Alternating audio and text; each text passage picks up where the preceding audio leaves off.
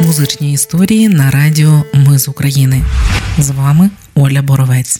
Про сина сільського шевця, який тріумфував на оперних сценах Європи, розповім сьогодні.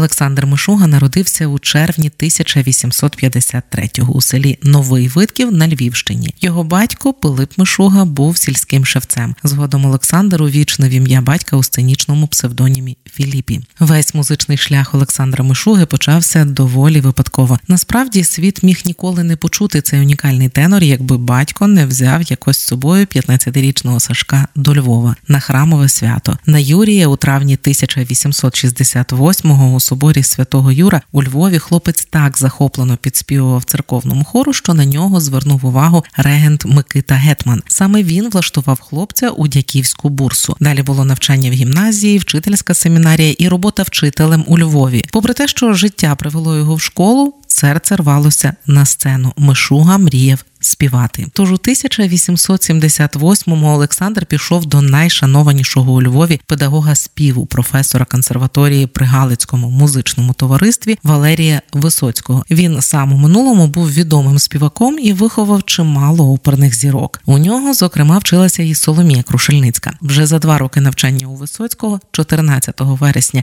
1880-го Олександр Мишуга вийшов на сцену Львівського театру у опері Монюшка Страшний двір. Далі були захоплені відгуки і не лише публіки, а й критиків. І окрилений Мишуга ще більше повірив у себе та вирішив продовжити навчання в Італії. Грошей на це у молодого вчителя і оперного співака початківця не було. Тож він звернувся до прихильників, і вони допомогли. Повну версію подкасту слухайте на патреоні Радіо Ми з України. Посилання на Patreon є в описі цього подкасту.